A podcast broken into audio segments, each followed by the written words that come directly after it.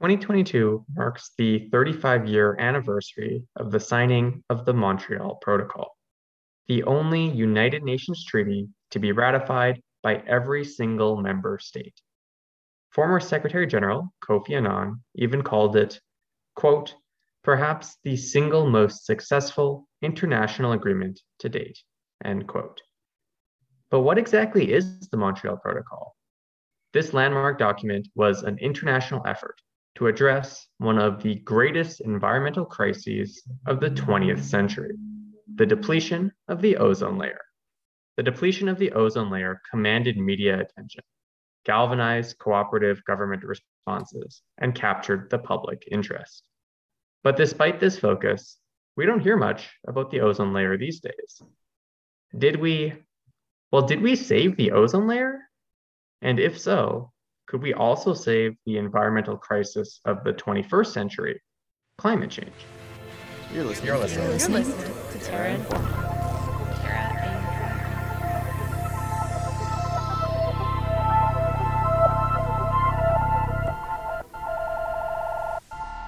Hello and welcome to the show. My name is Sonic Patel.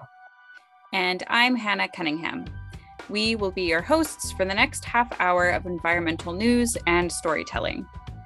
This week, we delve into the ozone layer depletion, why it happened, how we responded, and how it parallels the response to the climate crisis. Before we begin, we would like to acknowledge that this episode was written and produced in both Treaty 6 and Treaty 7 territory. We broadcast from Amiskwaciy, Waskahikan, Beaver Hills House, or so called Edmonton. We broadcast from unrecognized Papaschase Cree territory. The Papaschase Cree were displaced following consistent efforts from local officials like Frank Oliver to discredit the legitimacy of their treaty rights to this territory and to reserve number 136, now South Edmonton. Not confined to history, this region is also the present homelands of many First Peoples who build their lives here, pursue livelihoods, and gather together, including Cree, Metis, Blackfoot, and Dene. Wherever you're listening from, we ask you to consider whose version of history informs your understanding of the land you are on. The story of the ozone layer is one of scientific discovery and also of significant scientific disregard. As we talk about how science was used and ignored with the ozone layer depletion, we ask that you think about which ways of knowing are and are not being considered and acted upon in addressing environmental crises facing us, and how that affects the effectiveness and equity of environmental actions.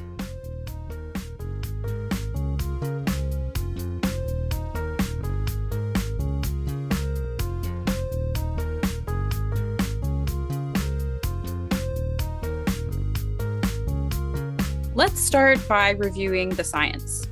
What is the ozone layer? Ozone is a molecule with three atoms of oxygen joined together. Normally, ozone forms in pairs, or O2. But when O2 is hit by ultraviolet or UV light, it can rearrange to form O3, or ozone.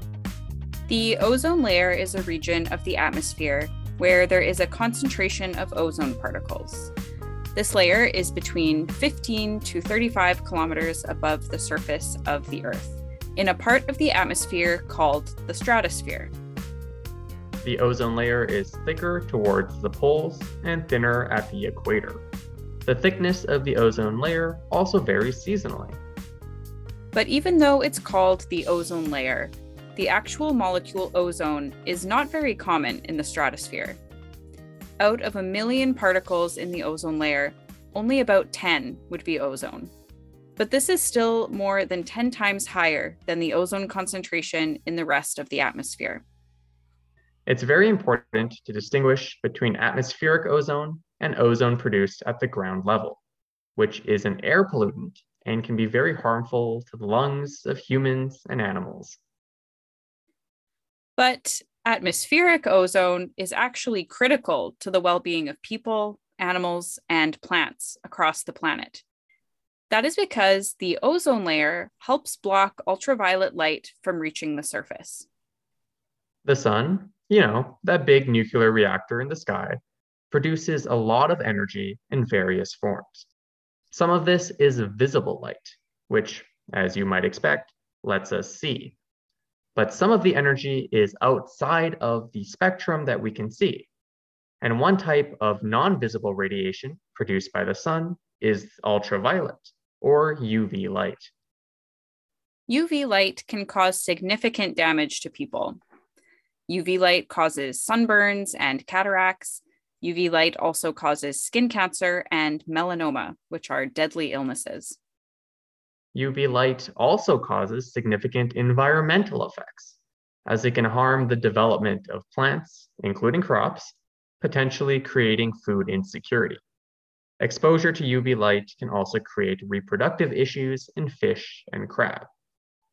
But the most significant threat to marine ecosystems is the way that UV radiation affects phytoplankton, a microscopic marine algae that is the basis for most marine ecosystems. Ozone absorbs most UV light, preventing it from reaching the surface and causing all of those impacts, and is pretty critical to the survival of humans and non humans on planet Earth. So you might imagine the environmental crisis that is the thinning of said ozone layer.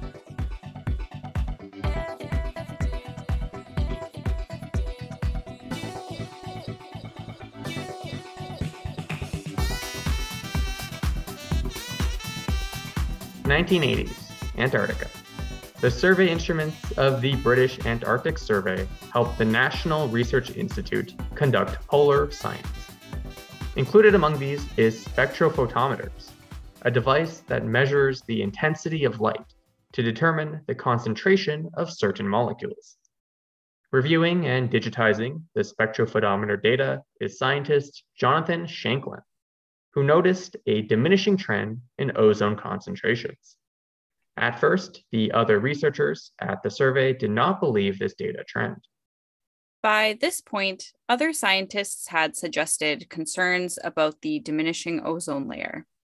A landmark paper from 1974 by Sherry Rowland and Mario Molina suggested that a chemical called chlorofluorocarbons destroy atmospheric ozone.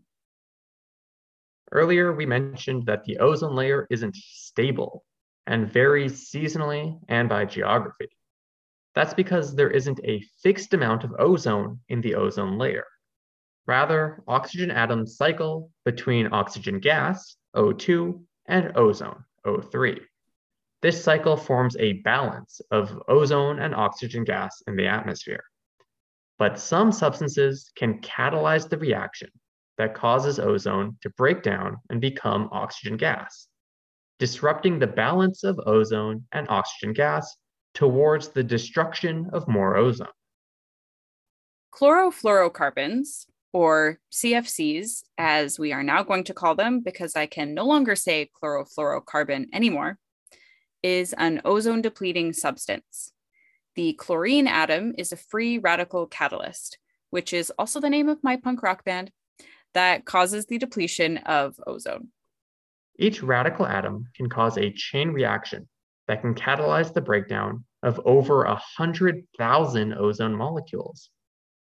With the knowledge of an environmental crisis on the horizon, Rowland pushed the results of his study to the public and governments with one solution in mind CFCs should be banned.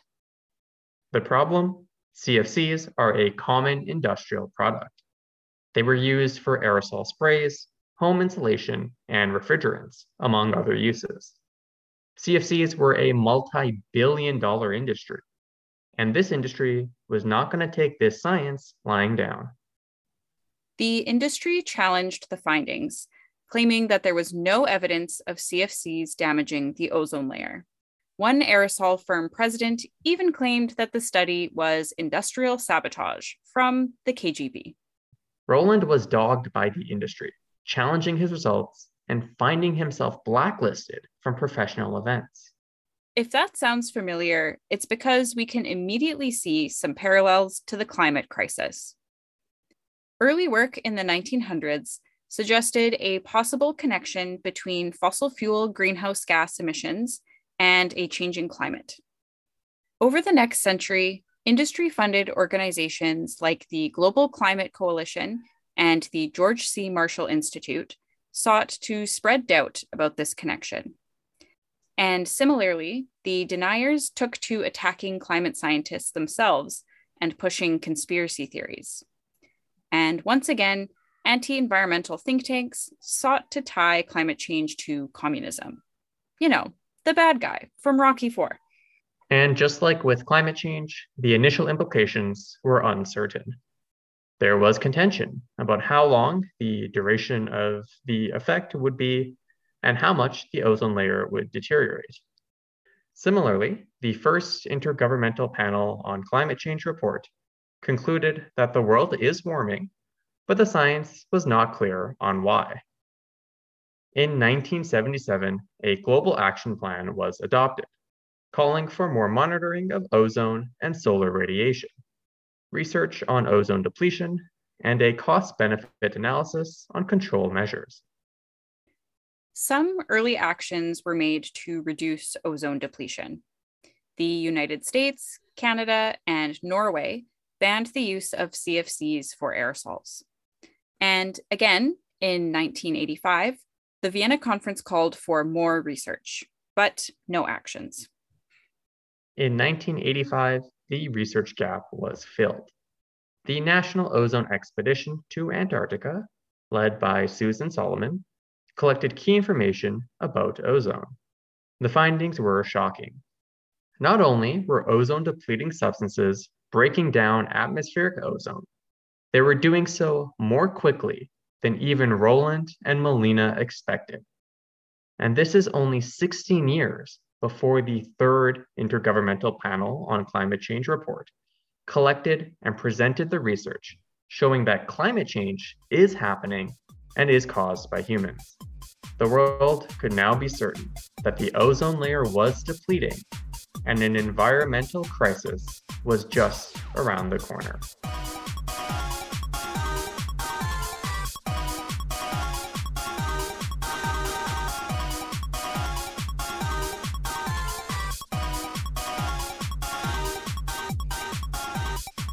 You are listening to Terra Informa, a production of CJSR 88.5 FM.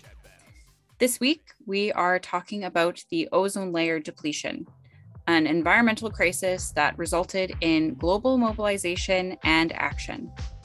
Did we solve the ozone depletion problem? And if so, could we solve the climate crisis too?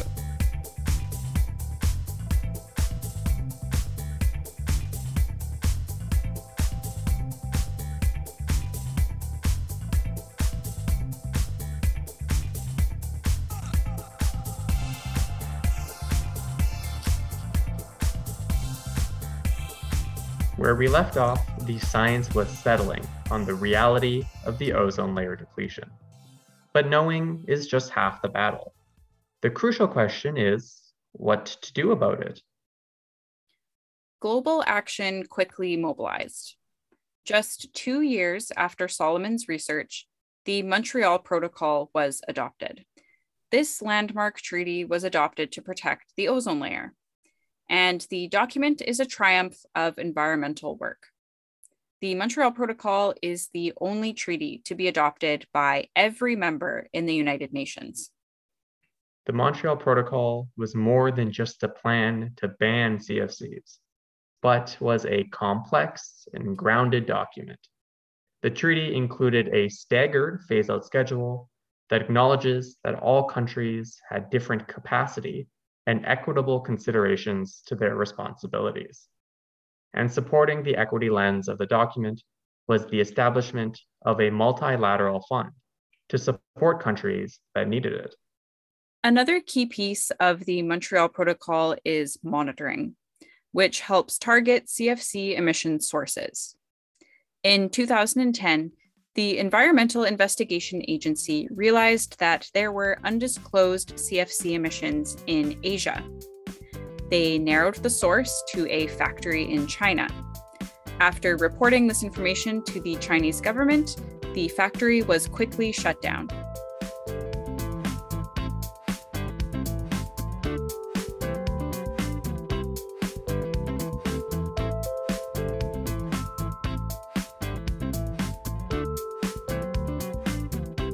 So, what happened after Montreal? Well, there was a large reduction in the production and consumption of CFCs.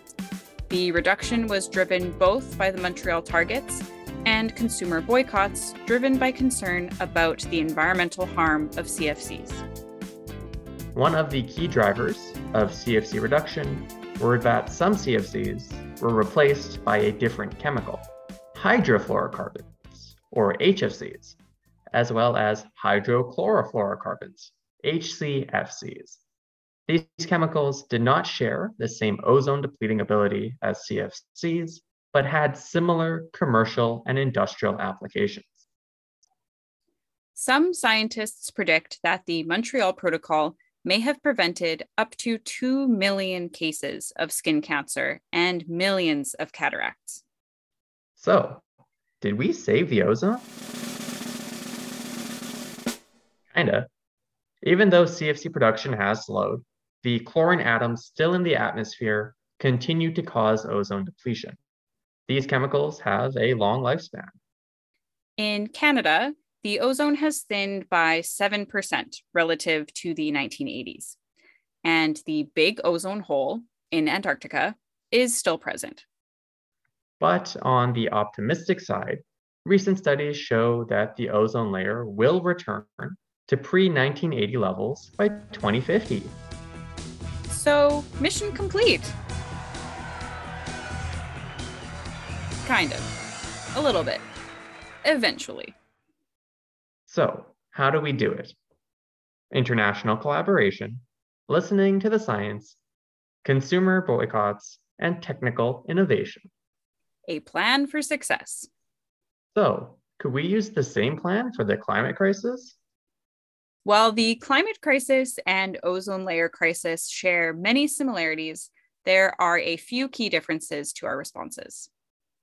Both the ozone crisis and climate crisis started with research, uncovering the issues, and in both cases, there was significant scientific skepticism and calls for more research.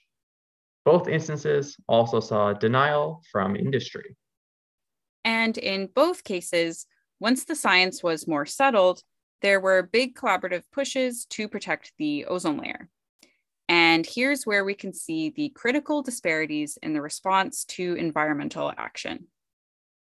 One of the big ones is the political nature of the response.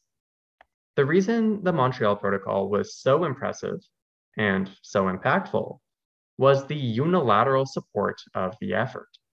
Every single United Nations country from across the globe and representing many different types of governments and cultures signed on to address this crisis.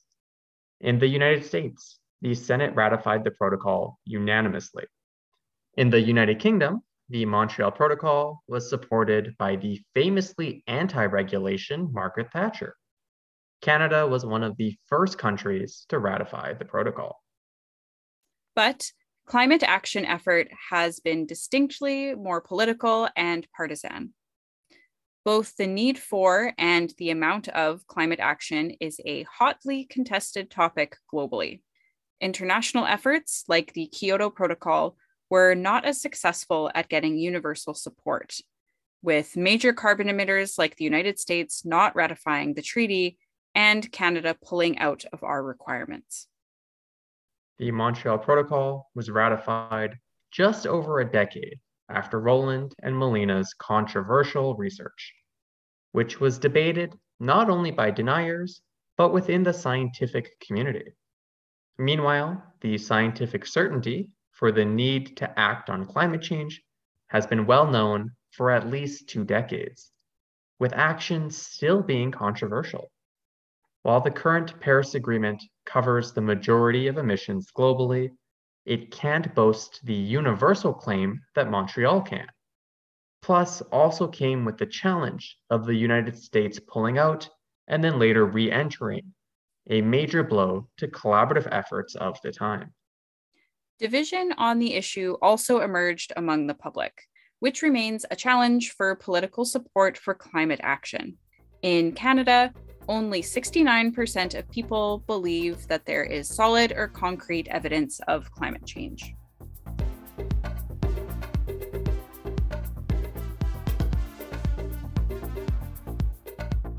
Without the same kind of cross the divide political support that the ozone issue received, climate action is challenged by inconsistent and uncertain policies and actions.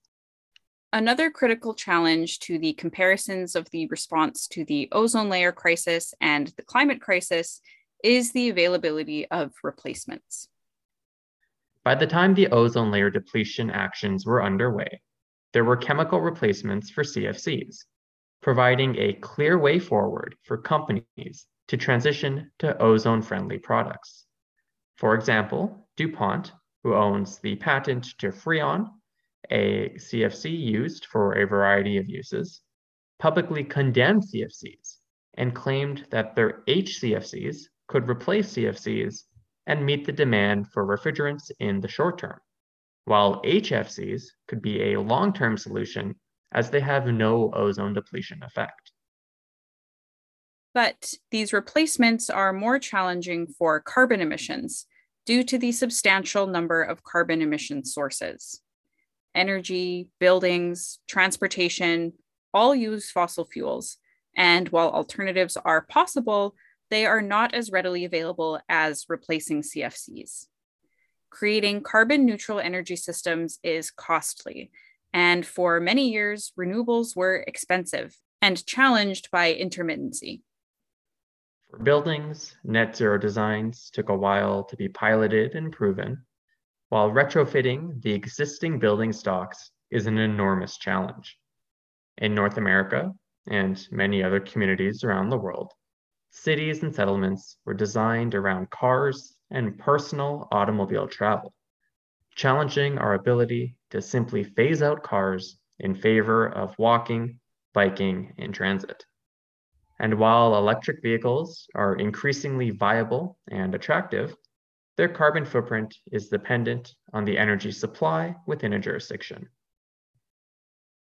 Beyond the burning of fossil fuels, agricultural food production produces a large source of emissions while deforestation affects our carbon sinks. Industrial processes like mineral transformation create emissions, often without an immediate replacement technology. Consumers who were concerned about CFCs also had easy replacements to the products that they used, like cost effective, non spray hair products and deodorants. This supported consumer efforts to boycott CFCs. But for the climate crisis, boycotting all carbon emitting processes can be a lot more challenging. Sure, there may be small wins from turning off your lights when you don't need them or walking instead of driving to the corner store. But replacing all carbon uses can be more challenging. People may not have the choice to use renewable energy or non carbon heating systems. Installing renewable technologies can be too much of an upfront cost to many. In certain locations, it can be prohibitively challenging to not have a car due to the infrastructure of a city. The climate crisis is complex and multifaceted, far more so than the replacement of CFCs with alternative technologies. While some replacement technologies are available, for many years, cost effectiveness and availability were challenges to deployment. This makes it harder to ban carbon emissions, both at a policy and a personal level. But there is also a larger issue with simply relying on technical solutions to environmental issues. The Montreal Protocol was actually a very strong climate policy, though climate was not the main consideration. CFCs are incredibly potent greenhouse gases, and banning them had a huge impact on reducing climate change.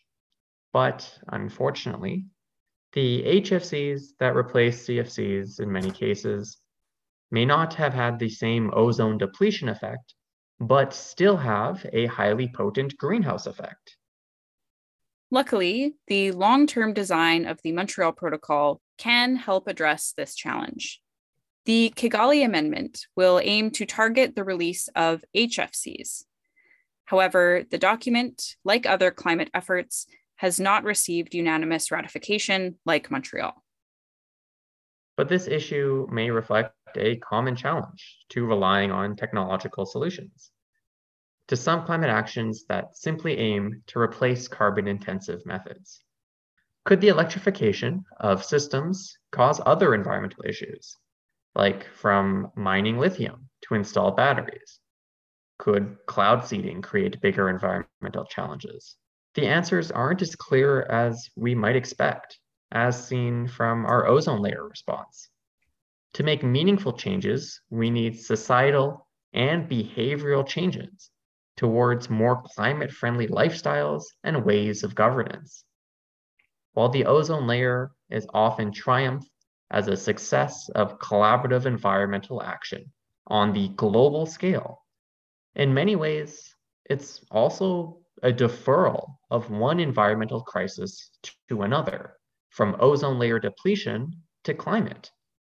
And without a simple replacement for the many sources of greenhouse gas emissions, the climate crisis is already having devastating effects on humans and non humans on the planet that will continue to accelerate. So, we may have saved the ozone layer. And while there are many parallels between the ozone layer depletion and the climate crisis, the challenge ahead of us is, in many ways, different and more complex. But there is one key learning from the response to the depletion of the ozone layer. To deal with the immense challenge of the climate crisis, we need to work together. Climate action cannot be polarized or political. We all share this planet, and we all need to work together to a common goal of reducing the risk of climate change. It might not be the same method or tools, but if we came together to stop the depletion of the ozone layer, maybe, just maybe, we could save the climate too.